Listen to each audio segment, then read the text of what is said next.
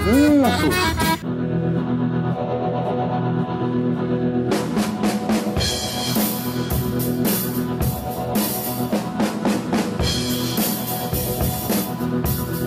E aí, jagunçada, bem-vindos a mais uma edição dos Sete Jagunços, o podcast primordial do site Arte Final.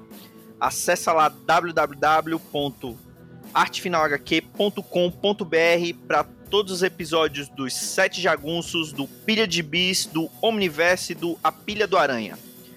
Nós estamos também em todas as redes sociais, é só procurar por ArtefinalHQ no Twitter, no Instagram e no Facebook. E os nossos podcasts estão no Deezer, Spotify, iTunes, Google Podcasts, Amazon Music e no seu agregador de podcasts favorito. É só procurar que todos os nossos podcasts estão disponíveis por lá também. Um habitante ilustre do planeta M78 chegou nos gibis da Marvel e não podíamos deixar de notar o som dos seus passos entre os prédios da cidade. Aqui na base dos Sete Jagunços, reunimos uma equipe da Patrulha Científica para investigar melhor e falarmos tudo do novo gibi do Ultraman. Sim, do Ultraman pela Marvel. Eu sou o Marcos e aqui comigo estão os gigantes de luz Dãozinho. E aí, seus Kaiju e Castanha? Maurício Dantas. Eu queria ver o Dão com um colã vermelho gigante pela cidade. Que cidade, hein?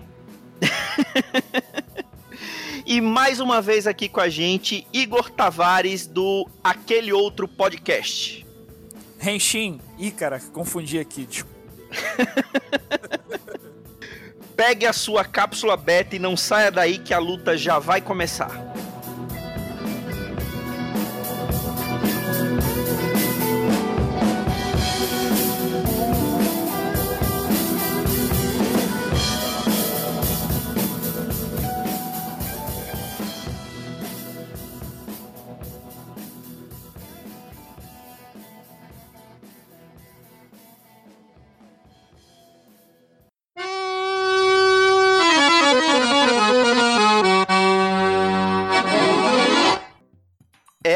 Vamos começar falando de Ultraman, né? Que é um, um assunto, acho que inédito aqui pra gente. A gente já falou de mangá, mas Tokusatsu, eu acho que é a primeira vez que a gente vai falar aqui no, no podcast, né?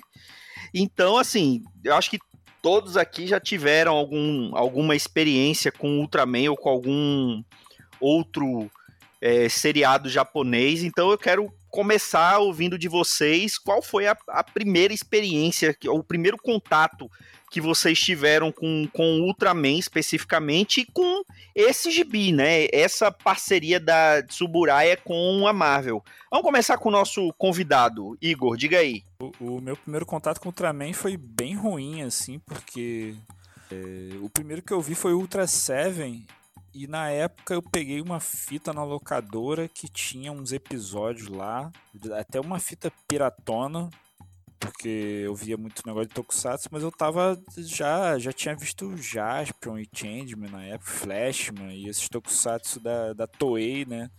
E, aí eu peguei Ultra Seven e achei uma bosta. eu falei, caraca, isso é muito ruim. E assim, eu via fita e tal, e tipo, é, o pessoal que era mais velho que eu, tipo, os primos mais velhos falavam que era foda, assim, mas eu falei, porra, essa porra é muito ruim, cara. Aquela transformação dele com, com botando óculos lá e, porra. Aí eu meio que dei uma, uma brochada com o Ultraman. E assim, uns anos depois, que tipo, eu tava já é, quase entrando na faculdade, eu tinha um amigo que tinha uma onda de, de ficar doidão e ficar vendo Tokusatsu. E aí ele me chamou pra ver, a gente baixava coisa. E eu falei, não, a gente tem que ver, mas tem que ver coisa ruim. Eu não quero ver nada que seja bom, que eu goste, porque é legal quando, porra, você tá, tá querendo zoar e tal, ver coisa ruim. Aí, eu, aí a gente baixou, na época tinha o Ultraman Tiga para baixar e eu fiquei apaixonado porque eu achei realmente muito bom e aí meio que deu uma uma limpada na minha cabeça daquela daquele preconceito que eu tinha com o Ultraman porque eu tinha visto Ultra Seven e não gostei pelo contexto né por eu já ter, já tá vendo outros tipos de tokusatsu que eu achava melhor E quando eu vi o Tiga, que era o Ultraman que foi feito bem depois, né? Que ele foi feito uma diferença de 15 anos entre os outros. Ele tinha umas outras paradas, ele tinha outras formas de transformação, tinha um visual diferente, a própria origem dele era diferente. É, o jeito que ele transformava era diferente, era tipo uma espadinha que ele abria. Então eu achei muito maneiro e falei, pô, Ultraman é bom, tem Ultraman bom também. Então, meu primeiro contato ruim foi no Seven e depois quando eu vi o Tiga anos depois aí, aí que eu comecei a gostar mesmo da franquia. Assim. E, e, e, com esse gibi específico, essa parceria, você ficou, ficou sabendo antes? Você viu lá no, no Comixology e resolveu dar uma chance? Como foi? É, com o gibi foi a questão de eu sempre acompanhar o lance do, dos trabalhos do, do Kyle Higgins, né? Tudo que ele faz eu dou uma olhada, porque ele já tinha feito os trabalhos, aqueles que a gente já falou aqui, do, dos Power Rangers e tal. E eu fiquei muito impressionado com o que ele fez naquele universo, principalmente na, na naquele último arco que ele fez lá do, do Shattered Bridge lá.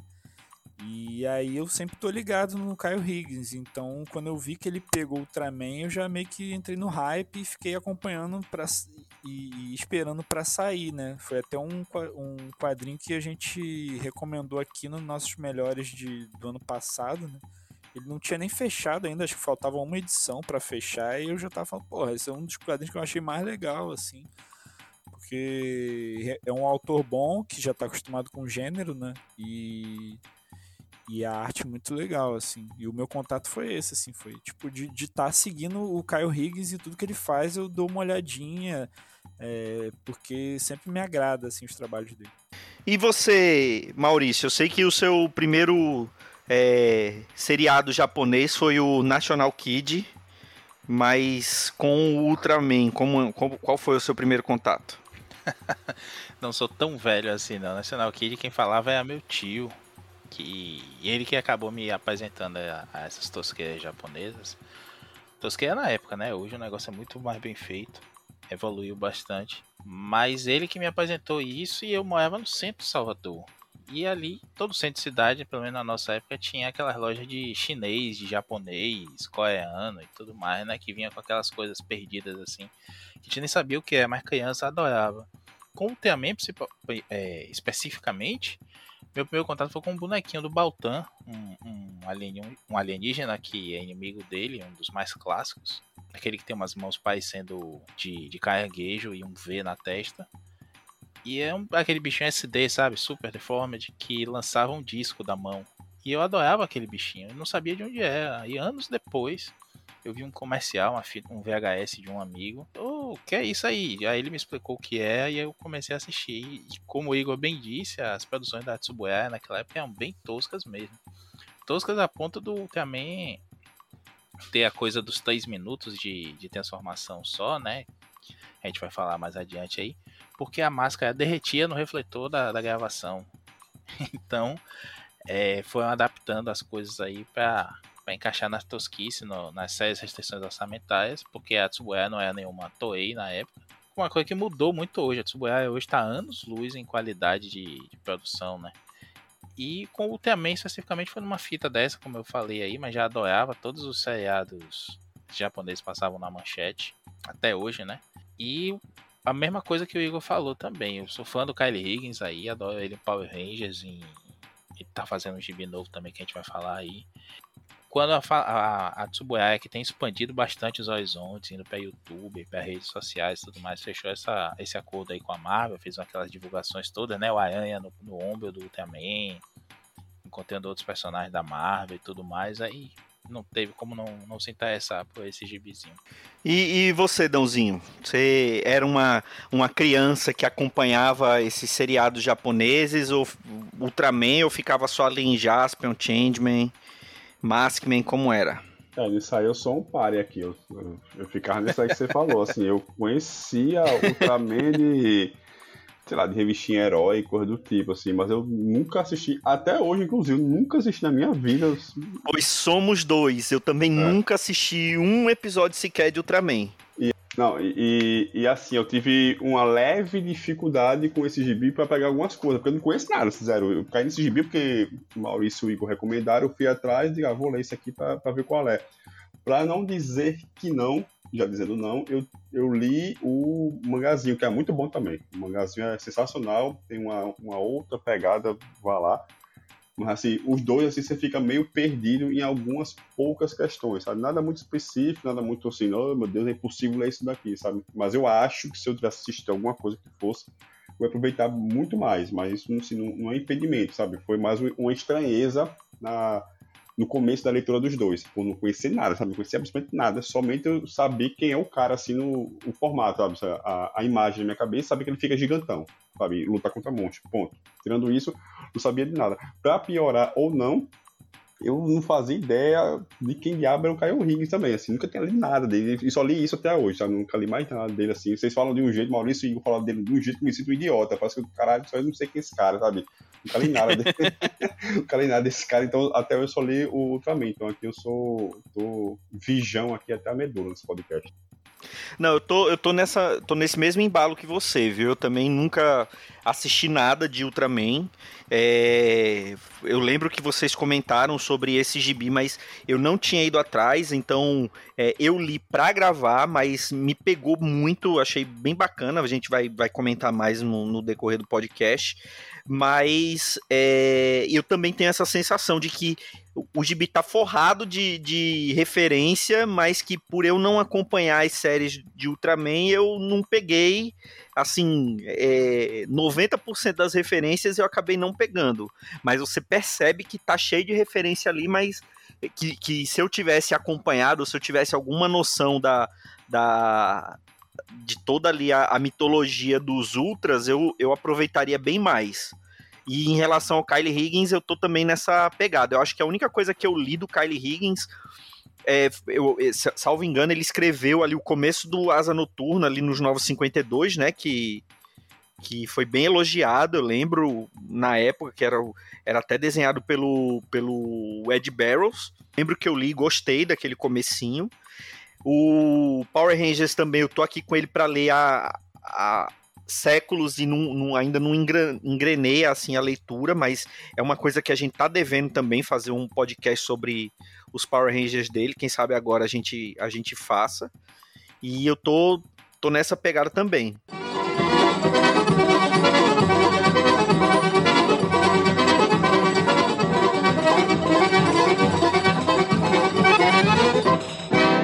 Diz aí, Dão, então fala um pouquinho da, dessa minissérie que a gente vai falar agora, que é o Rise of Ultraman, que é essa parceria da Marvel com a Suburaya. Faz aí, dá aí um, um resumo dessa minissérie. Bom, então ele já começa mostrando, né, em 66, quando um, um oficial, o Dan Moroboshi, né, ele é morto no primeiro contato com um ser alienígena que aparece assim de relance, vocês já sabem quem é, né, tal.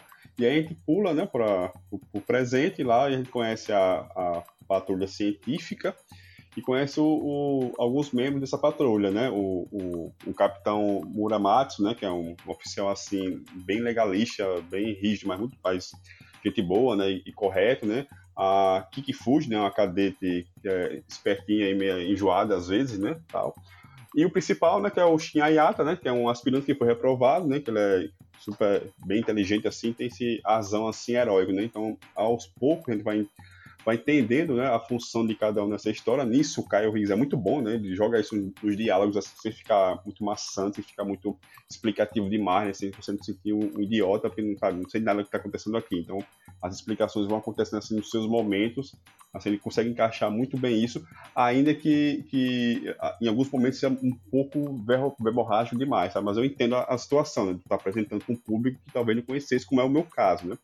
E aí você, você já tem contato com com os Kaiju, né, esses seres que é de outro universo, né, e, e aparecem numa dimensão aqui na Terra, que eles são atraídos por energia ruim, né? então, ou seja, já fala do Brasil há muito tempo, essa galera aí, né? Esse, tá cheio de kaiju o Brasil, né? Porque tudo que é, os caras, tudo que é energia ruim, eles são atraídos, né? Então, aí, o, nesse contato, né? No, o, o Shinayata tem esse contato lá, esse segundo contato né, com o OVNI, né, é, é, interessante, né? Os kaiju não aparecem como assim, um, um contato de, de extraterrestre, mas o, o, o Ultraman sim, né? Então essa, ele faz essa diferenciação. Né? Ele mostra que, que, o, que a patrulha científica ela consegue esconder bem os caras, né? eles estão bem controlados, né? aparições dele e tal. Então, meio que a, boa parte da população sequer conhece o cara, né? Ou sequer conhece os caras, então fora do que eles são, sabe? Desconhece, sei lá, lenda urbana, fake news, esse tipo de coisa. E aí quando ele tem esse contato, né, com, com, com o Ultraman, ele, ele se funda, né? Fica meio que uma, uma consciência na cabeça dele ali, conversando com ele, e vai explicando essa situação, né? E ele que explica, né, que esses casos são atraídos por essa energia negativa, né? Como isso funciona, que, que o povo né, da, do planeta do Ultraman conseguiu evoluir, né? A poder abolir esse sentimento ruim e manter os casos afastados, e por isso eles viajam para o universo tentando né, ensinar outros povos a evoluir também, sabe? Virar pessoas melhores e, e expulsar. E naqueles que não funcionam, eles vão lá e passam pra porrada, né? Vai lá um, um um, ser né, um, desse planeta, né, do, do M78, né, então por isso é chamado de Ultra, porque são mais avançados, e vão lá proteger na base da porrada mesmo, né, que é o caso que está acontecendo aqui. E ele mostra né, que a conexão dele dura 3 minutos, que, vai, que se enfraquece quanto mais é usado, né, mostra os, o começo, ele entendendo como é que funciona essa conexão dele com, com o Ultraman, né, como é o, até onde vai cada um, né, esse limite do poder, como usar os poderes, e aí, assim, é que vem a parte boa. Né? Isso, isso já tá conversando na segunda edição, tá? Não tô nem dando spoiler, são cinco. Isso na segunda edição já tá bem sedimentado. E aí que negócio, foi aí que o negócio me pegou, né? Quando ele envereda pra essa que chama da, da ficção científica mesmo. Não fica só esse negócio de, de monstrão gigante trocando porrada, sabe? Tem uma coisa, um, um painel aí por trás de ficção científica muito bom, assim, muito divertido, muito bem usado. Que é quando aparece o Dr. Yamamoto, né? Que é um outro personagem ligado à patrulha científica, que está mais afastado. E aí, sabe, ele, ele explora muito bem essa questão mais ficção científica e para não ficar só nisso, sabe? De um robô, de um monstro gigante brigando com um robô gigante na, na porrada, ainda que seja muito bom também, sabe? Essa questão daí. Então ele mostra, né, de, mais na frente, né, como como o, a patrulha científica evoluir para conseguir pular os casos e como isso daí né, vai é uma, é uma coisa meio não está muito bem sedimentada na Terra, né? Que isso aí vai, um momento vai estourar, então, sabe, tem um porém nisso daí para frente. Então, ele consegue dosar muito bem isso daí, né? O Kyle Rigg, né? O mistério, a ficção científica, e jogar, né, a parte da, da, da, mitologia oficial, que eu, como, assim, como eu não conhecia, mas ele consegue explicar muito bem para você, sabe? Então, essa mistura que ele faz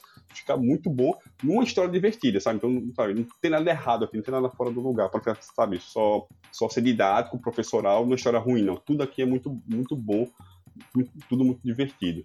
E essa parte dele, de você falando da, da, de ser atraído por energia negativa, é até a, a desculpa que eles usam para manter a, os kaijus é, escondidos, né?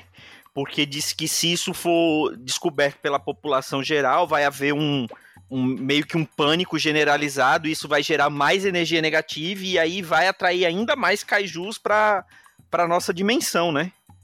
Isso é uma sacada bem legal da história, porque ao invés de ficar explicando como no, nas séries mais recentes, principalmente, ah, aquele é de, do planeta tal e veio parar aqui, tem sempre um plot maior de uma invasão ou refúgio do, na, na Terra e tudo mais. Ele diz que são de outra dimensão e estão vindo para cá por conta de desse, desses ataques, né, dessas concentrações aí cria um, um, dilema interessante, porque ao mesmo tempo que você, você concorda com o que o, o Shin fala, né, de que tem que ser mais aberto, tem que ser mais honesto, é uma empresa, uma empresa não, uma organização que atua muito nas sombras e silenciando e transformando gente que está querendo revelar a verdade em maluco, em paia da sociedade. Por outro lado, você também entende esse argumento de, de ordem prática, né? Então fica uma coisa que vai além do, como o Dan falou, né? Não é só tiro, monstro e, e gente gigante. É, inclusive a parte de, de porradaria é, não é nem 50% do, desse quadrinho, assim. É mais sobre as relações de investigação e o que está acontecendo dentro da, da organização, assim. É, porque tem um, um um mistério sobre os kaijus e o que está acontecendo com eles desde a década de 60, 50 mais ou menos, na verdade, né? E por que que eles estão aparecendo agora? O que que a organização tem a ver com isso? Isso tudo fica meio que sendo desenvolvido durante as cinco edições. Não é uma coisa que ah, apareceu uma opção de monstro, apareceu Ultraman, começa a dar porrada e fica cinco edições nisso. Tipo, a batalha dele mesmo é na última edição, aqui você vê mesmo é, uma batalha mais no estilo do, do, de seriado, que você tem uma batalha por episódio, assim. Não é um quadrinho que, que pega esse formato episódico de, de Tokusatsu. É mais uma história sobre, sobre organização, sobre o que está acontecendo e sobre uma crise eminente, assim, que vai que vai afligir a Terra, assim. E o próprio Ultra que vem, ele sabe disso, assim. Ele não sabe, ele não tem todos os detalhes, mas ele acaba descobrindo durante o curso da história por que, que essa crise está iminente. E é justamente por causa da, da USP, porque eles negligenciaram a questão dos cajus por muitos anos, assim, muitas décadas. Outra coisa que eu acho interessante, que, é, que a gente pode até explorar melhor mais para frente, é que é, eles estão ali com a USP tá ali combatendo, né, os kaijus, né, quando aparece e tal, eles eles combatem, mas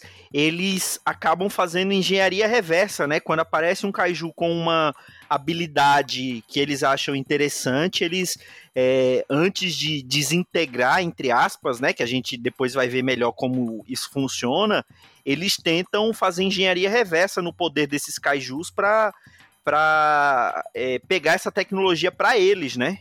Que é um conceito também que vem dos seriados, que sempre houve essa tentativa de adaptar as, as tecnologias, né? No Ultraman X, por exemplo, o, o próprio Ultra e a Patrulha, né? Todo seriado do Ultraman praticamente tem essa, essa temática e essa estrutura da, do Ultraman sendo um membro ou ajudando a Patrulha na sua identidade civil e combatendo os monstros, né? Então existe muito essa coisa de usar a habilidade do monstro de uma forma ou de outra para vender boneco, é óbvio, e para dar esses visuais diferentes no, no personagem. Principalmente depois do Tiga, né? Como o, o, Igor falou, que foi esse revival aí que o também começou a ter mais formas alternativas, ter mais apeteixozinhos para vender brinquedo para criança mesmo. Mas é, não é infantilizado aqui. O também, apesar de de, de ser muito famoso, ele sempre foi muito mais infantil do que essa série da Toei, muito mais DC e a Toei muito mais Marvel, com o Kamen Rider mais violento e tudo mais. Se é que dá pra gente traçar esse paralelo aí. Mas houve uma reinvenção aí de mostrar. A gente tem, por exemplo, tá passando agora até no YouTube oficial da, da, da Tsuburaya, o Ultraman que não briga com os monstros, ele tenta apaziguar, acalmá-los. O Satangos tinha o poder de enfurecer os monstros, né? Esse Ultraman Cosmos. o Cosmos tem o poder de, de tranquilizar os monstros e aí ele, ele aprisiona e manda de volta pro planeta deles e tudo mais. É o Ultraman, Ultraman Rivotril. Ultra, Ultraman, é, Ultraman paz, paz, e amor. Paz e amor, é, paz e amor. É. É, a base dele vai ser uma base de luta, é tipo, calma, calma, vamos conversar e tudo mais. Então, assim, é, essa série faz muito isso. O, o Shin tenta entender o que é que tá acontecendo ali, né? Por que, que aquelas, é, aqueles bichos estão aparecendo lá. Uma, uma, outra mudança legal é que tem os kaijus de todos os tamanhos, né? Não são todos gigantes, dos 70 metros como, como na série. Tem os tamanho humano, o tamanho gigante. A gente já viu um imenso aí no, comecinho, logo quando o Ultraman aparece. Que também são kaijus clássicos, todos eles são, são kaijus das séries antigas mesmo, originais. O próprio Ultraman assume um tamanho humano, que foi uma coisa que foi pouco explorada ao longo das séries antigas e começou a aparecer mais recentemente. Não sei até que ponto aí é um mandate da Tsuburaya, uma forma de explorar mas fica legal até você pensar no Ultraman que pode variar o tamanho e combater a ameaça no, a altura certa, né? Porque senão eles transformaram dava só um pisão. Aí ficava sem graça também a história.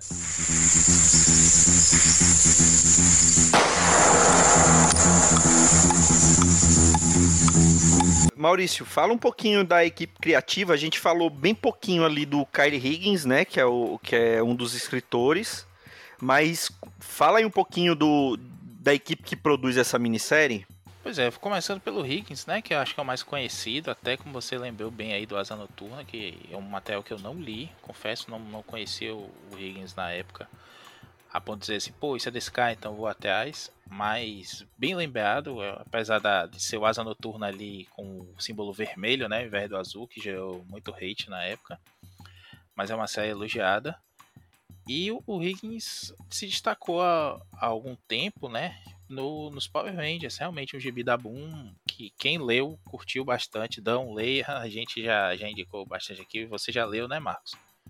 A... Eu comecei, ainda tô empacado. Comecei a ler o, justamente a parte do. Que é, que é o que falam que é a, a melhor saga, né? Que é a. a como é o nome? Sh é, Shattered Glass.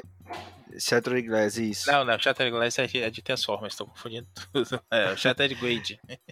Isso, esse, esse mesmo, esse mesmo. E ele se, se consagrou assim mais para os nerds nesse aspecto de, de, desses personagens de franquias fora de Marvel DC. Ele, ele agora tá com outro gibi muito, muito interessante, que é o Radiant Black da Image, que com certeza o Igor já deve ter lido também. Tá, tá no terceiro, quarto número por agora, quando a gente tá gravando. É um, um um escritor bem versátil, um cara que consegue pegar esses conceitos bestas assim e fazer umas coisas interessantes. A Boom, a Boom Studios, né, que tá com o Power Rangers, a gente já comentou por alto, tem feito além do, do padrão, né, de, de fazer aquela adaptação bem besta para vender seis edições só, ter umas vendas mais ou menos e largar. Tanto que Power Rangers tem sido um gibi muito elogiado, tem crescido, já tem um Power Rangers versus no gibi, que está sendo aproveitado até alguns conceitos pela pela Hasbro, que é a atual dona das séries.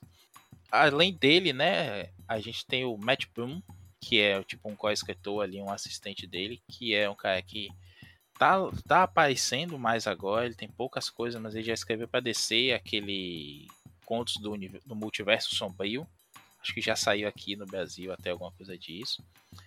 E ele tem trabalhado no Self-Made, um título dele mesmo da Image. E desenhando tem o Francesco Mana, um italiano, que é um cara que já está aí há algum tempo. Ele já fez muita coisa para Marvel, fez Campeões, Cable e Deadpool, ele fez aquela saga Sol Pródigo, né? Já desenhou o Homem de Ferro. E agora tá bombando no, no Ultraman, ele já voltou para a segunda minissérie, que é o Trials of Ultraman, que o, sei lá, os, os desafios do Ultraman que também tem cinco edições e que vamos falar mais adiante. E um estilo bem legal, assim, bem nessa escola italiana ali de desenhistas que a gente tem visto recentemente, os italianos, os espanhóis que têm aparecido muito na Marvel e na DC. É um traço competente, eu acho que, que ele ainda se vale muito da colorização, ou é a colorização que, que exige uma, um complemento do, do, do teatro dele, mas eu gosto muito, é um teatro dinâmico. Ele lembra um pouco o Valério Skit, que teve recentemente desenhando o Homem de Ferro do, do Dan Slott. Um teatro limpo, algumas expressões muito boas, um, umas sacadas legais de, de, de, de ângulos de câmera. O Ultraman dele, quando fica gigante, parece gigante mesmo. E tem uma narrativa bem legal. Eu curti bastante a escolha, torci o nariz quando eu via as primeiras imagens, porque a gente estava vendo capa do do Arthur Adams, do Alex Ross, do Oliver Coipel, do Ed McGuinness, e aí você vê um nome estranho, assim, diferente para ser o, o, artista principal, mas surpreendeu, tô, tô gostando bastante. Sim, Marcos, eu queria só fazer um outro comentário. É, o, já, já aparece até, né, esse, esse spoilerzinho aí, né, algumas edições mais para frente da, da Mini, mas o, o, personagem que é, que é atingido, né, pelo, pela esfera de luz em 1966 e que some, porque a esfera é atacada também, né? Ele some junto com a esfera. O Dan Bosch é o Ultra Seven original, que o Igor detestava.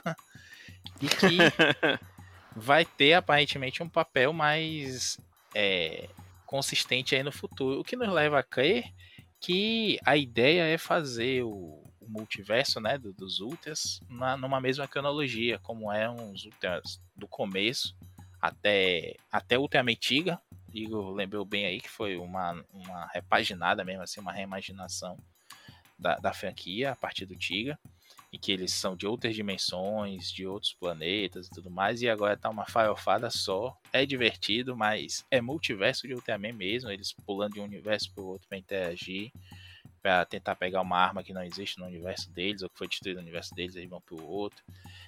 Então, se vocês gostam desses crossovers malucos, vale a pena acompanhar. E eu acho que a Marvel vai vai começa, vai seguir aí um pouco mais simples nesse aspecto de um seguindo o outro, vindo para a Terra depois do outro, como é mais ou menos no, nas séries originais. É, só complementando, é, é o, o, piloto que é atingido no início da, da série é o Moroboshi, né? E aí no final, já não sei se é spoiler isso, ele aparece todo ferrado, mas tá com a, com a roupa de piloto dele lá no, na, na, quinta edição. O final é esse, né? Ele, ele voltando. Isso. Aparecendo. Já é a, já é a deixa pra, pra, pra outra minissérie, né? Pra Trials of Ultraman, que o Maurício mencionou, né? Isso. E sobre o Higgins e o Grom, ambos é, não tiveram contato com, com nada de Ultraman assim na, na infância nem adolescência, em termos de, de seriado, ou de, de mangá, ou de desenho, qualquer coisa assim. Então foi mesmo um trabalho de pesquisa que eles fizeram, que tipo, todo mundo tem é, imagem de Ultraman é, por causa da, da exposição né, da, da imagem, e assim acontece com muita gente que, ah, não, a gente conhece a imagem, mas realmente não entrou muito no seriado. Eh, acontece bastante com, com essa franquia específica, assim. E é o caso deles, assim, nenhum dos dois é, era fã da coisa.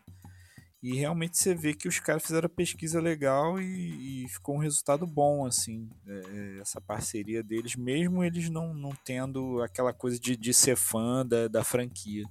O que é curioso, né? Porque com certeza o, o sucesso do Higgins no, nos Power Rangers foi determinante para ele conseguir aí esse, esse trabalho novo. É, eu, eu acredito nisso também, né? Porque a, a, série dos Power Rangers fez muito sucesso. Tanto é que são duas séries, né? Eu não sei se ainda são duas séries, ainda tá saindo duas séries lá pela Boom. São, são sim. E tem Mas, algumas minis é, saindo também paralelo é a Mighty Morphin Power Rangers e a Go Go Power Rangers, né? Tem, tem essas duas séries e tem essas, essas minis, né? É, agora saiu, o Higgins não tá mais escrevendo por Power Rangers, mas o Ryan Parrott, que, que assumiu no lugar dele, mantém bem o estilo dele de, de gibizão mesmo, assim, aventura e caracterizações legais. E são duas minis diferentes agora. É Mighty Morphin uma e Power Rangers a outra. Mas tá bem de legal, viu? Cada uma tem uma proposta diferente, com duas equipes de Power Rangers diferentes, inclusive. Quando sai, né, do, no final da, da segunda temporada, quando saem alguns membros originais, eles explicam no gibi que eles vão assumir uma nova, um novo aspecto lá dos Power Rangers no espaço. Não é Power Rangers no espaço, é uma outra série, que é os Omega Rangers. E aí eles, eles são os titulares de uma revista e os originais, né, com os, as, as, novas aquisições, a Aisha, o Rock e tudo mais, ficam como Mighty Morphin, que é como os americanos chamam, né, essa primeira temporada de Power Rangers com, com os dinossauros lá, né, é Mighty Morphin. E os, as demais são Power Rangers com seus substitutos lá. E foi o mesmo caso do Higgins no Power Rangers. Ele mesmo sempre fala, ele, cara, eu assisti a primeira série, a série Mighty Morphins, a primeira da Saban. E só essa mesmo, o resto ele não, não, não, era fã de Power Rangers, assim. Ele realmente fez um trabalho bom porque é um bom escritor, assim, mas não é um cara que estava dentro daquele universo como fã, não. É mais como profissional mesmo. Ou seja, o cara é bom de pesquisa mesmo. e, e, e, gosta do que faz, né? Não, não tem preguiça de ir atrás para para entregar uma história é, coerente com a, com a mitologia da, daquele, daquela, daquele, daquele grupo que ele está tentando contar, né? Daquela história que ele está tentando contar, né?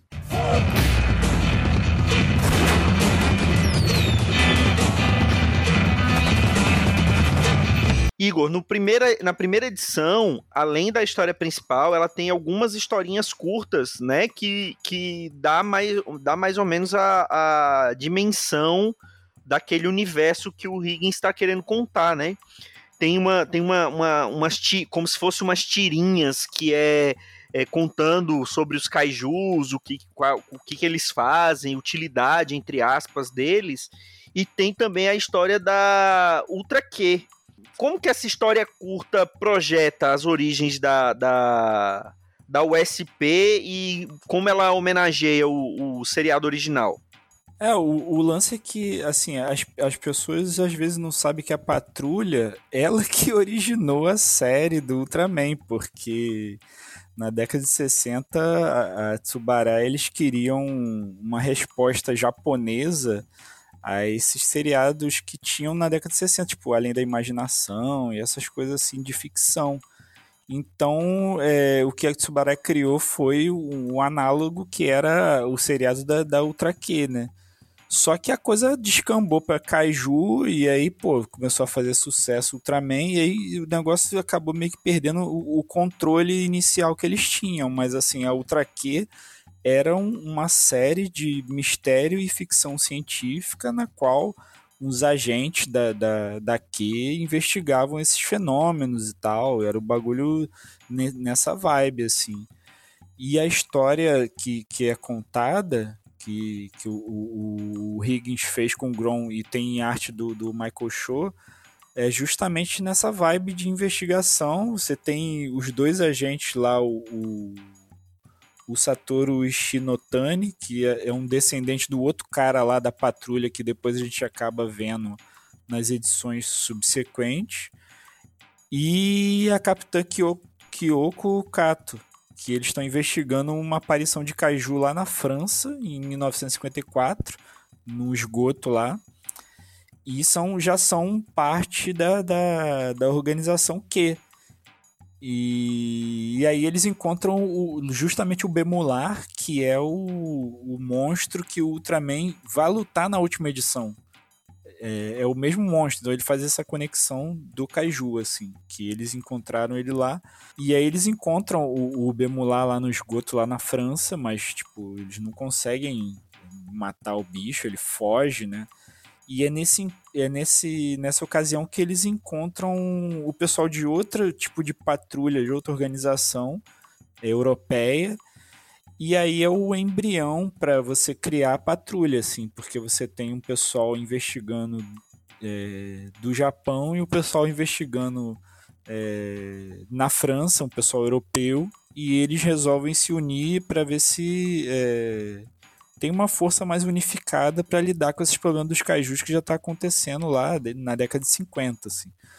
Então, apesar deles não conseguirem é, capturar nem matar o Bemular, isso aí serve de embrião para poder criar a patrulha e a história é uma homenagem, porque ela é toda é, monocromática, ele tem esse estilo de, de historinha de investigação dos anos 50, a própria linguagem que o Higgins usa, vestimenta, e ela deixa um, um baita gancho assim no final, porque aparece um, um, um, ser iluminado lá, que é meio misterioso, que pô, vai se infiltrar nas organizações, e tem todo um lance meio de, de sci-fi no ar no final, assim. Então eu achei muito interessante o jeito que eles abordaram e fizeram homenagem ao mesmo tempo a, a, a Ultra Q, né? E conectaram isso com a origem da patrulha, assim. Realmente é, é uma das minhas partes favoritas do, da mini original. Essa história ela é bem pequena, assim, bem sucinta, mas eu acho que ela dá um escopo muito grande pro, pro, pro estudo, assim. Ó, oh, tá aí o exemplo que a gente falou lá no início, Dãozinho, de quando você é, é, conhece a, a, mitologia, você aproveita mais. Eu não, não lembrava dessa história, não sabia dessa história de da, da que o Ultraman se originou no Ultra Q. Eu li a história, achei bacana a história, vi que como um, um gancho que ela que ele uma, ou uma semente que ele plantou ali para uma série futura, ou para mostrar que tem, tem infiltrado desde o início na, na USP, mas eu não tinha pego essa referência de que era uma homenagem também a, às origens do seriado do Ultraman. Isso você também não tinha pego, né, Dão? Não, e nisso, é, Maurício pode até me corrigir, eu acho que o mangá se sai melhor. Bem que eu li só, eu li só os quatro primeiros volumes, quatro ou cinco, que a JBC deu uma uma enganchada aí no negócio, achar no 11 primeiro e 12 aqui. Mas assim, é outra pegada, né? Outra história, até, né? Com no mesmo universo, mas nesse sentido assim, você consegue não aproveitar mais, né? porque essa aqui também aproveita bem, né? Mesmo não conhecendo, como é o nosso caso. Mas eu acho que você tem menos referências, digamos assim, sabe, a, a coisas que, do, do, do universo. É verdade, acaba que que você não tem uma, uma ligação maior, né? Se você não tem uma ligação maior, é, fica só o aceno pro fã mesmo. Apesar de que já, já tá saindo, né? O, o Trials of Ultraman. E já tá na terceira edição. Eu tava lendo, inclusive, aproveitei para reler essa primeira mini e já engatar a segunda. E isso vai ser, vai começar a ser explorado também, algumas histórias curtas assim de backup nas, nas primeiras edições e, e alguns plots que aparecem já nessa nessa historinha aí, fazendo mesmo uma dando uma importância maior, não sendo só um, esse aceno pro fã antigo. Uma outra curiosidade também é que eles realmente reaproveitam todos os todos não, né? Alguns monstros do, do TAQ pra, por conta de, de orçamento. E a ideia, justamente como o Igor falou, é, né, é imitar essa coisa do além da imaginação, todos os seriados americanos da época. Mas alguém disse lá que precisava de um herói, porque tinha que ter um herói e o Japão estava muito carente dessa coisa, né? Enquanto os heróis americanos estavam começando a bombar lá. E aí cria-se a figura do Ultraman, que muda a cultura pop japonesa daquela época de, de uma forma bem impressionante. Se vocês leram 20th Century Boys, o Naoki Uesawa, o autor, né, a gente já tem até um sete jagunços do, do Pluto dele, dois sete jagunços na verdade, sabe que a gente é fã do cara. O Uesawa é fã do Ultraman também, e ele coloca muito da, de experiência pessoal dele, até da infância dele no, na, nessa história. E a gente vê os personagens crianças, né, no flashback, assistindo a, a estreia do Ultraman. E eles finalmente veem um herói para combater aqueles monstros todos que, que aquela organização Ultra K batalhava para sobreviver apenas ali e tentar revelar um mistério ou outro. E como isso muda a percepção deles, né? Acaba sendo um ponto do, do da tema principal do mangá todo, a, essa data da estreia do Ultraman e a forma como a figura do, do super-herói entrou na cultura japonesa. Ah, e só, tipo, já falando um pouquinho sobre a Trials, já tem referência a, a Ultra K em Trials, logo na primeira edição da Trials, tem uma história, acho que se chama From Rise to Fall, um negócio assim. É a história de backup lá no começo. Tem uma referência bem clara a Ultra Q lá, porque a personagem lá recebe tipo um sabre de luz lá, um negócio para lutar contra os kaiju e tem um quesão bem escrito no, no, no, no sabre de luz que ela recebe para poder matar os bichos lá. Então eles estão botando o Q tudo quanto é canto já.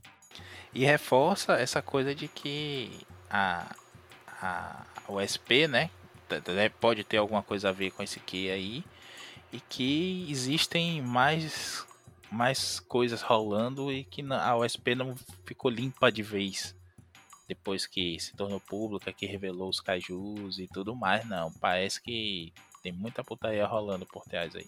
Bom, e, e além dessa, dessa série que a Marvel é, lançou, teve algumas outras adaptações do Ultraman e até seriados novos que a Tsuburaya disponibiliza gratuitamente no YouTube, né, Maurício? Pois é, em paralelo com, com essa parceria com a Marvel, a Tsuburaya tem vindo num renascimento aí de, de alguns, algumas formas que tem investido, acho que só tá faltando videogame, apesar de ter alguns joguinhos mobile aí, que o japonês adora, aquele joguinho com personagem estilo Funko, né? Aquela cabeça gigante e o corpinho pequeno. Que por motivos óbvios eu não jogo. É, já já tô adorar. pesquisando aqui. mas a gente tem também aí as séries novas. A, tanto a série anual nova, todo ano tem um Ultraman novo, assim como todo ano tem um Kamen Rider novo, tem um, um, uma série tipo Power Rangers, né? Um Super Sentai novo no Japão a Tsuburaya está lançando também, está relançando alguns heróis dela, como o Gridman, que aqui saiu como Samurai Squad, né? Super Samurai Squad.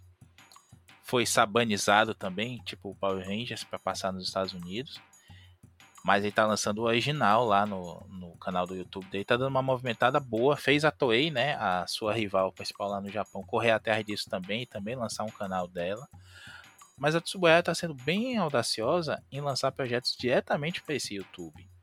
São curtas, são várias séries. Tem agora em 2020 saiu o Ultimate Conspiracy, que foi uma série puxando todos os Ultras, todos, todos, todos, até aquele que Ultraman Nice, que é o Ultraman um comercial de doce, que ele não dá ele não dá golpes, né? Ele acena para as crianças apenas. O Nice aparece tem o Ultraman Indonésio, que é tipo.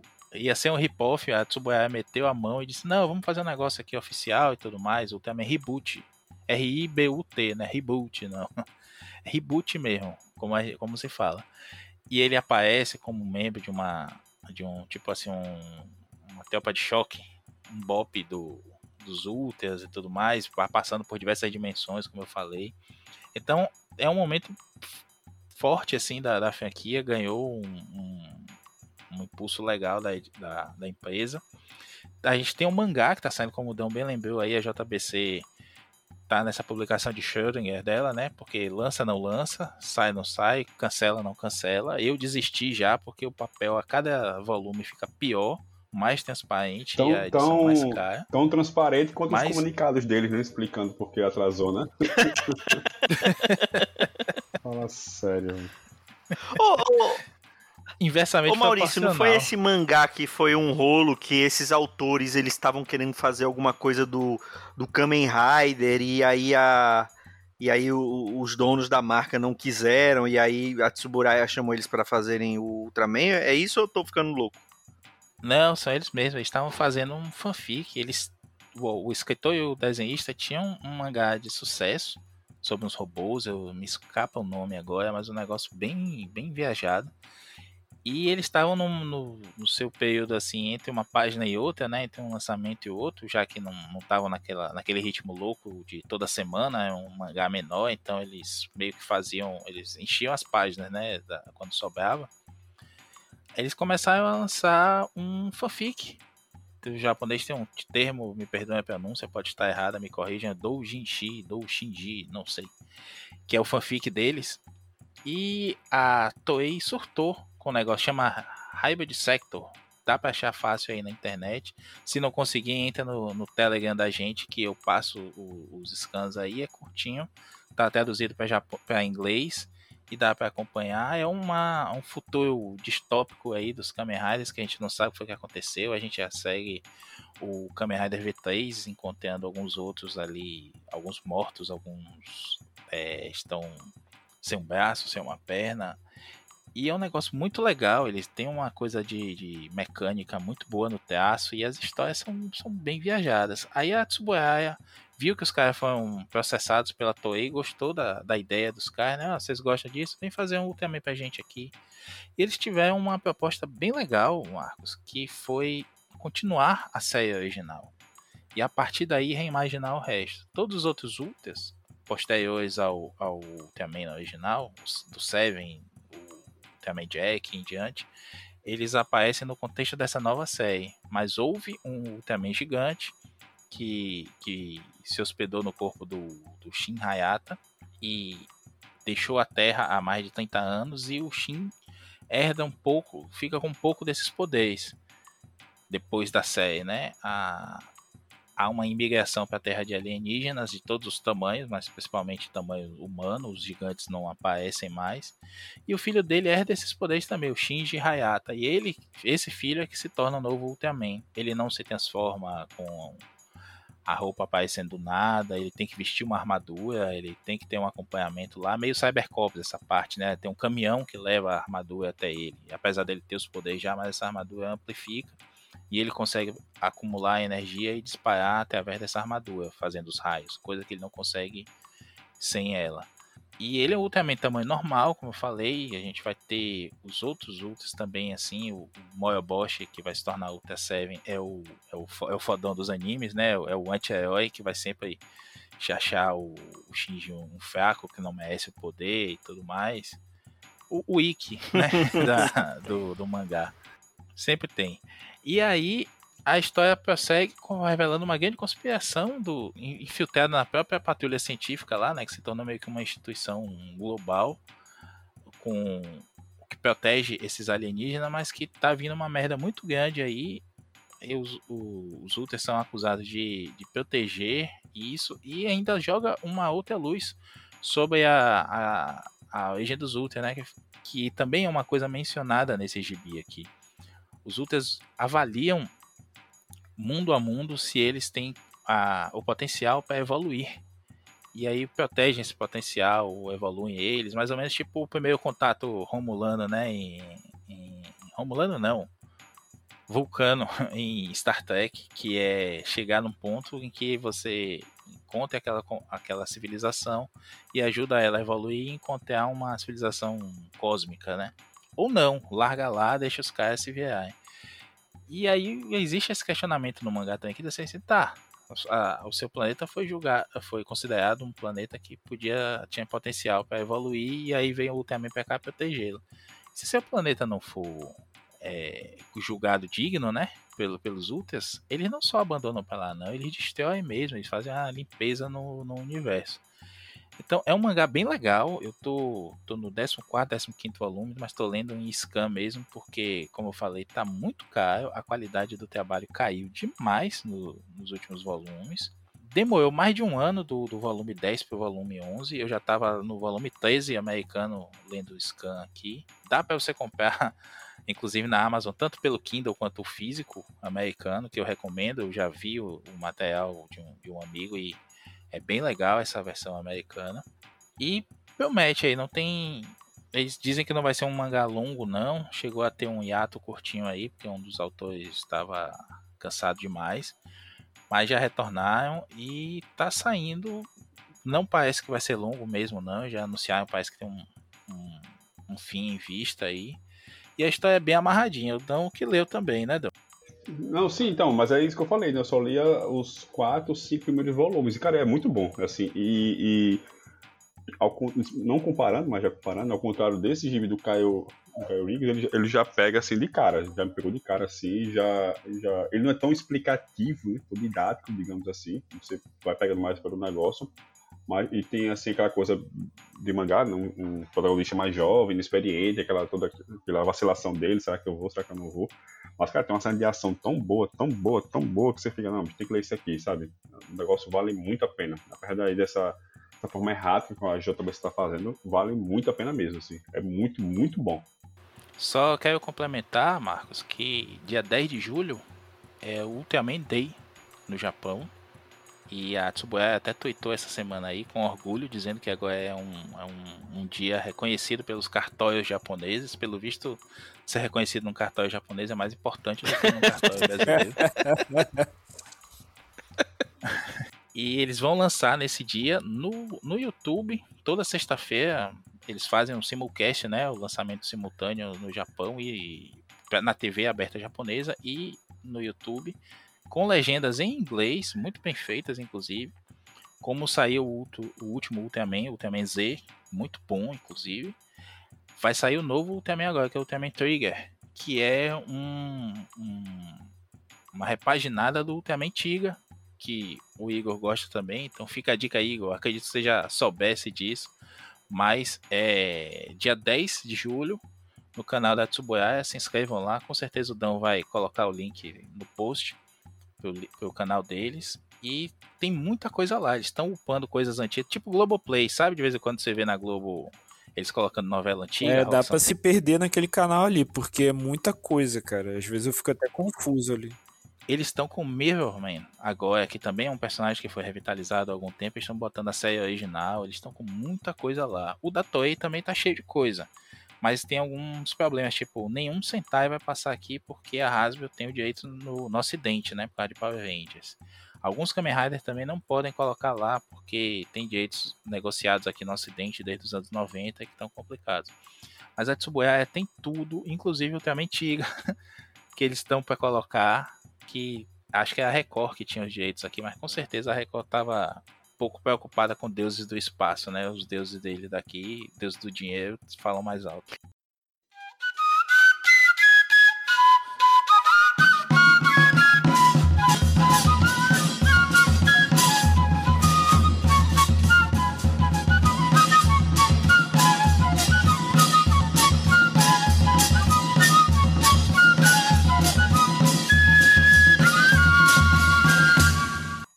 Aproveitar e vamos falar o, o, o, nosso veredito da, da mini do Rise of Ultraman, que, né, que a gente falou um, um pouco sobre ela na, durante o, o podcast.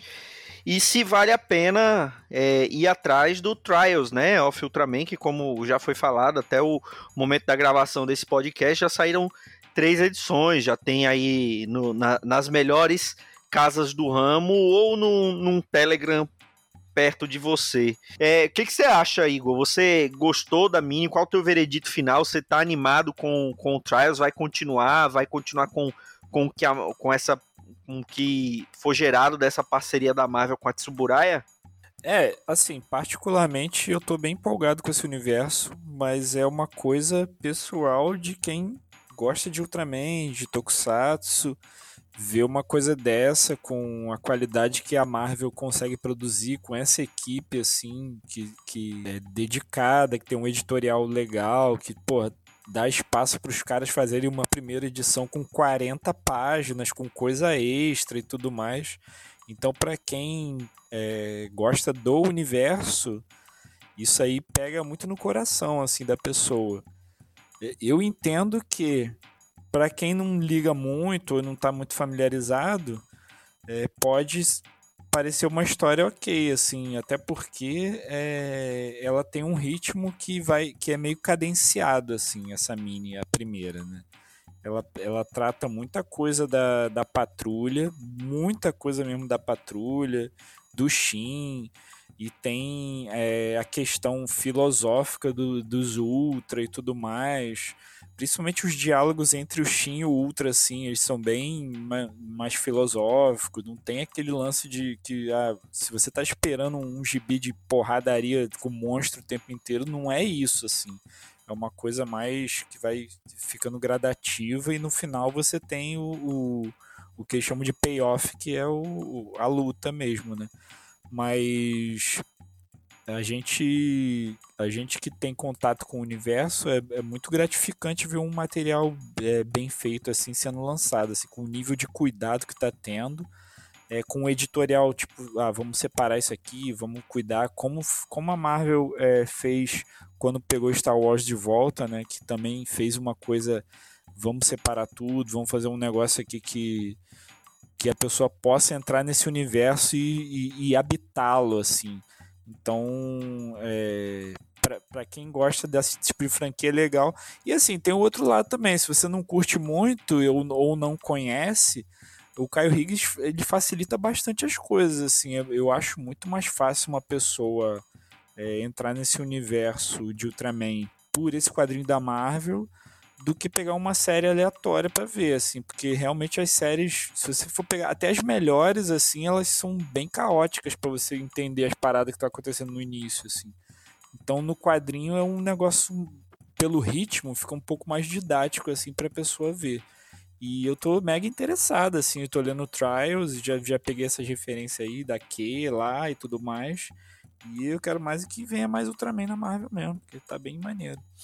É, isso eu concordo com você. Eu, como eu sou desses neófitos que nunca é, tinha tido contato com Ultraman, é, eu é, consegui pegar bem assim esse, esse universo através dessa, dessa minissérie. Eu também achei uma leitura assim divertidíssima. É, em homenagem ao Vitor Azambuja, eu li praticamente numa sentada as cinco edições porque é, é uma leitura assim é, leve, é uma leitura rápida, é uma leitura empolgante que você pega ali e não, não consegue largar, porque é, apesar de não ser essa porradaria do início ao fim, mas ela tem muita ação, ela é, tem muita coisa acontecendo ao mesmo tempo que te empolga né, em, em, em continuar. E, e, e, tem essa coisa de, de, de você querer saber mais desse universo, né? É, então, eu também vou continuar, vou quero pegar essa Trials of Ultraman e espero que a Marvel junto com a Tsuburaya ainda é, é, mantenha assim uma, uma frequência de publicações assim boa, né? Que, ela, que eles continuem expandindo esse universo. E, e, e você, Dão? Você também como outro neófito nesse universo do Ultraman, o que, que você achou? Eu gostei bastante, sabe? Apesar dessas, dessas dificuldades iniciais, nada que um, sabe, um Google ali rapidinho no celular não resolvesse. mas eu gostei bastante. Eu ainda acho excessivamente verborrágico em alguns momentos, assim, tem uns diálogos assim que são muito compridos, mas nada que ofensivo, digamos assim. Então vale a pena seguir atrás. Eu vou continuar na, na, na, na continuação no Trail, né? Vou, vou ler sim também, gostei, me empolguei, até porque o final, assim, o final é, fecha, né? Bem a edição e tal. Se quiser parar por aqui, tá bom demais. Mas, cara, você tem que continuar porque os personagens são muito bons, né? E todo o universo que ele está construindo ali, não, que tá, o que ele está apresentando ali, é, me chama para continuar a, a, história, sabe? Eu, eu, eu fui pego assim, assim, eu falei, né? Uma coisa que eu li assim, sabe? Sem, sem expectativa alguma, com indicação, né? E falaram aí e tal. Ah, vou aqui ler, sabe? Não tem mais nada, ah, vou ler isso aqui, tá aqui, tem isso aqui, isso que me falaram, ver se é bom, sabe? E, e fui, fui, fui fisgado, sabe? Então, gostei muito, muito mesmo assim, e vou continuar, como vou continuar com o mangá também, que também é muito bom. E você, Maurício? Ah, gostei, gostei também, não é o que eu estava esperando, mas surpreendeu positivamente nesse aspecto. É muito legal a gente estar tá vivendo um momento de gibi que as adaptações são bem feitas mesmo, sabe? Como eu falei, não é aquela coisa só de faz de qualquer jeito, lança qualquer coisa com qualquer desenhista, pega o escritor que estiver passando na hora como já foi no passado, né? A gente já falou isso até de Transformers, que ninguém queria pegar na Marvel para fazer o, o gibizinho. O Jim Shooter foi lá e pegou para ele também. E as coisas só aconteceram assim. J. Joe também foi a mesma coisa. Caiu na mão do Larry Hama porque ninguém mais quis. Ele recebeu a batata quente e caiu na mão da pessoa certa. Mas é, hoje não, hoje a gente vê uma atenção mesmo, coloca artistas bons, pelo menos a promoção foi muito boa, como eu falei, né? Bons desenhistas, bons capistas fazendo as, as capas variantes. Na, na Trials of Ultraman, quem está fazendo as capas todas é o Arthur Adams, que dispensa apresentações. Então é legal, eu espero que essa parceria aí frutifique, apareçam mais coisas aí, dá para rolar um Ultraman verso com, com os outros Ultras e até, sei lá, gosto desse, desse conceito das minisséries também, né? Não se compromete com uma mensal. Toda hora tem um número 1 um de novo que vai ser um ponto de partida bom. E é uma forma interessante de, de colecionar, né? Como se fossem pedaços de gráfica novel que você vai juntando aí. Inclusive, tava um preço bom esses dias o encadernado no, na Amazon. Não sei se a, a Panini vai lançar aqui, não sei como é essa questão de licenciamento também, se vale para o mundo todo, pelo menos para o Ocidente, onde a Marvel publica. Não vi a notícia de outros países terem lançado isso até o momento, então é, fica a dica aí da gente ir atrás de alguma forma digital, pelo menos. Bom, eu não vou fazer essa pergunta para o Dãozinho, porque ele já falou que não tinha, não teve contato nenhum com o Ultraman, mas então vamos para os nossos especialistas no universo Ultra. Qual o teu Ultra favorito, Igor? Ah, o meu Ultra favorito é o Tiga, já falei, foi o, foi o que me conquistou a, a achar que esse universo valia a pena ver, assim. Foi o primeiro Ultra que começou a ter algumas coisas diferentes, começou a ter transformações, começou a, a. Ele tinha três transformações, né? Ele tinha uma transformação que ele, ele focava mais na força, outra mais na velocidade, e tinha uma outra que ele só conseguia usar de vez em quando, que era uma parada mais que fundia as duas. E ele foi um Ultraman também que tinha uma origem diferente. É, no universo do Tiga, o, o, o, Ultra ele tá numa espécie de pirâmide e ele é uma, uma escultura de pedra junto com os outros deuses e tudo mais. E aí uma investigação arqueológica os caras acham assim. E aí o, o, o, protagonista se funde com ele dessa maneira. Não é uma coisa que ah, veio do espaço, do mais já tem um, esse outro esqueminha assim. Então foi um bagulho que meio meio que, que que meio que desmistificou para mim é, os ultras assim. Mas tem tem outros que eu gosto também. O, o Ultraman Ginga eu acho maneiraço, assim. O Ginga, ele é o Ultraman que veio do futuro e tal. Tem umas pegadas, assim, de... Do lance do, do das bonecas lá. Dá pra ficar falando de Ultraman aí até o inferno aqui. E eu queria também falar pro pessoal que tem na... para quem tem Amazon Prime tem a série comemorativa dos 50 anos do Ultraman, que é bem boa, assim, eu me amarro, que é o Ultraman Orb, que ela foi lançada em 2016, inclusive foi no próximo da data do Ultraman Day, né? Que foi meio que em julho que eles lançaram em 2016. E Ultraman Orb eu gosto. Ele tem uns lances que ele homenageia praticamente todas as franquias. A primeira fusão dele, que ele, ele pega umas cartinhas e bota num, num tipo num orbe mesmo, né? E, e usa para se transformar. A primeira fusão dele é do Ultraman original com o Ultraman Tiga. Então ele faz a conexão entre as duas. E, pô, o uniforme é bonito, as lutas são maneiras, tem uma, uma parte bem humorada da série, assim, os efeitos são legais. Ultraman Orb assim, é uma série bem legal para apresentar o universo, assim como o Kamen Rider Zio, que o pessoal fala mal também. Eu acho que ele é bom para apresentar o universo de Kamen Rider é, mais para quem não teve muito contato, porque ele já te mostra uma opção de coisa, aí você, caraca, de onde que veio esse Ultraman, de onde que veio esse Kamen Rider, aí você vai pesquisar e tal, aí cada um pode achar o seu Ultraman favorito é, dando uma olhada no Orb e, que, e cada um pode achar seu Kamen Rider favorito dando uma olhada no Zio, assim. E ele tá lá no Amazon Prime.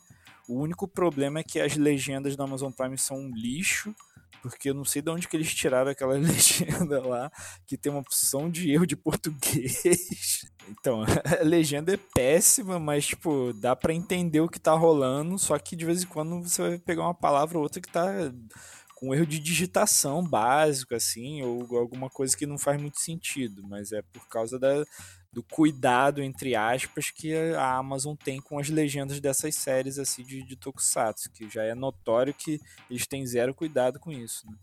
Zero cuidado com tudo, né?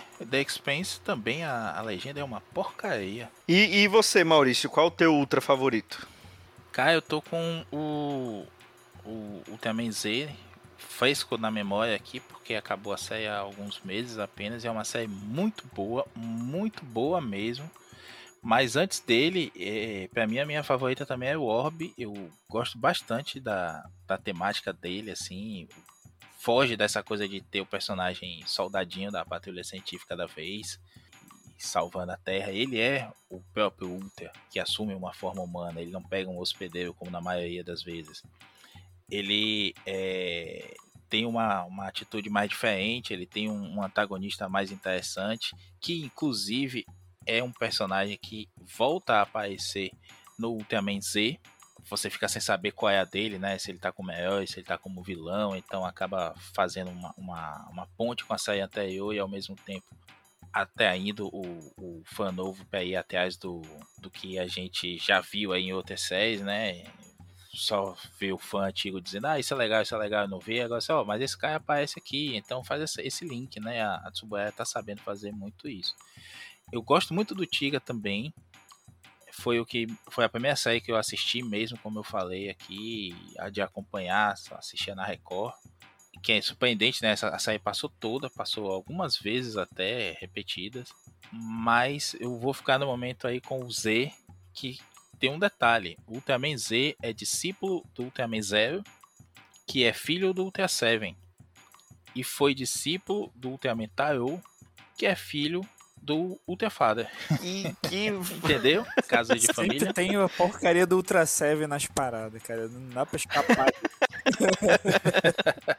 Farofa da. Olha. Isso tudo dividido em multiversos, viu? Não é um universo só, não. Cada um tá num, num universo aí agora. Né, eles não são mais designados para proteger planeta, eles são designados para proteger realidades inteiras.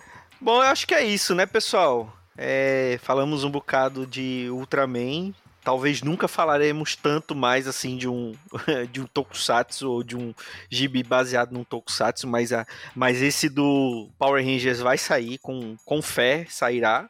Com fé e Zordon sairá. E é isso, né?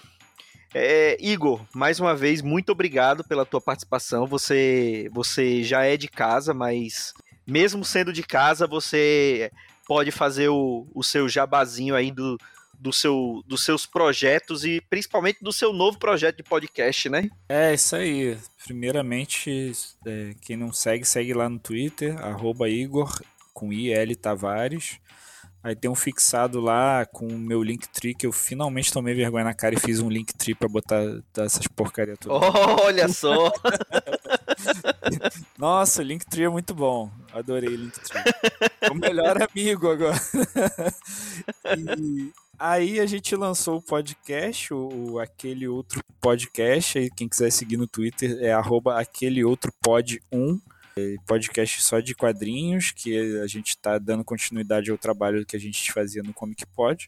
E lá na Macatu a gente acabou de lançar o, o quadrinho novo do Douglas Reverie e do Lennon Berrand, que eu editei, chama Lendas Lendárias, Tríade das Lâminas. É um quadrinho gratuito que dá para acessar pelo link da, da editora, que está lá no, no meu Linktree, mas quem quiser seguir a editora é arroba Macatu Publica.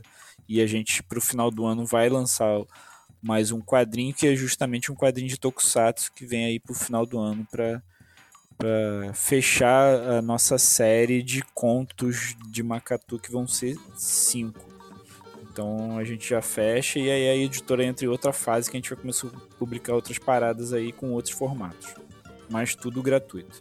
Maravilha. Então siga aí o Igor e, e vá atrás de todos os projetos que ele que ele falou aí e, e também ouça o, o podcast novo que tá bem bacana. E os escroques de sempre. Valeu, viu, Maurício Dantas? Vai agora como ultra ao ir embora e pula aí pra fora gritando Chua! Bom, e é isso, pessoal. Chegamos ao fim de mais esses sete jagunços. Até a próxima edição. Um grande abraço e tchau.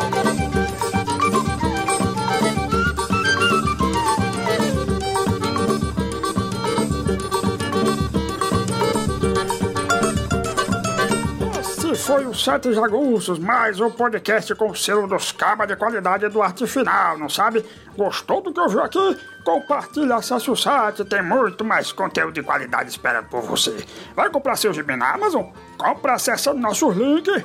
Você vai ajudar a manter esse trabalho. www.artefinalhq.com.br